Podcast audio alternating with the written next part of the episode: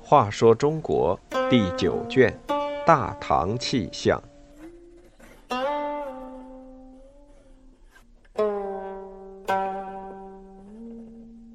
十二，铜斗铁尺。御史赵炯肯为有私怨的人辩护，他曾在市场推行标准化计量，他还主张让做错事的人自省。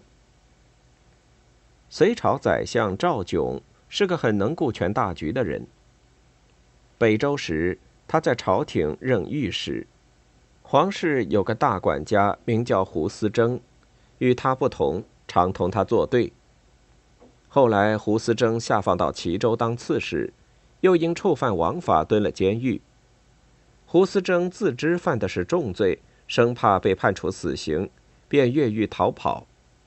皇上得知大怒，下令悬赏捉拿。赵炯接到诏书，赶忙进宫劝皇上。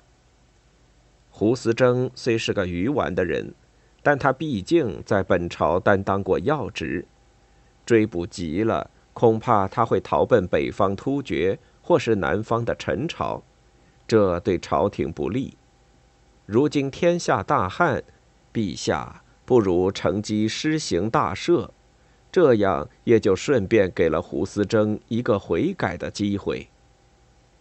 皇上接受了赵炯的建议，胡思征因此得到赦免，但赵炯从未向人提到过这事。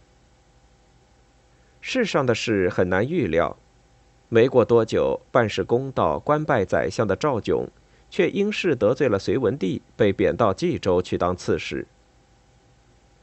赵炯到了冀州，接到许多投诉，告的都是大斗进、小斗出弄虚作假的不法商人。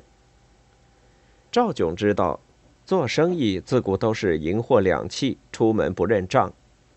正因为如此，历任刺史都拿这帮缺斤少两的奸商没法子。赵炯思忖了许久，终于想出一个办法。他下令用铜做一只量斗，再用铁铸了一把标准的尺，然后把铜斗、铁尺置于集市上。每个顾客都可以用它们来检验自己买的粮食或布帛。有了官府建造的铜斗、铁尺，生意人就不能在量具上玩花样，缺斤短尺的现象自然减少了许多。老百姓纷纷称赞赵炯做了件大好事。隋文帝知道后，特下诏嘉奖了赵炯，同时下令打造大量的铜斗、铁尺。由朝廷颁赐给各州集市，并把它立为隋朝的一项制度。今天我们还能在集市上看到公平秤，可是知道它最早源于赵炯铜斗铁尺的人恐怕不多了。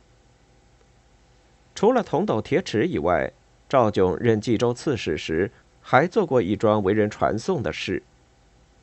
据说有个农民在赵炯的地里偷偷割了一担柴草。衙门里的差役把那农民当小偷捉了起来。赵炯知道后，立即下令把他放了，还专门派人送了那个农民满满两车柴草。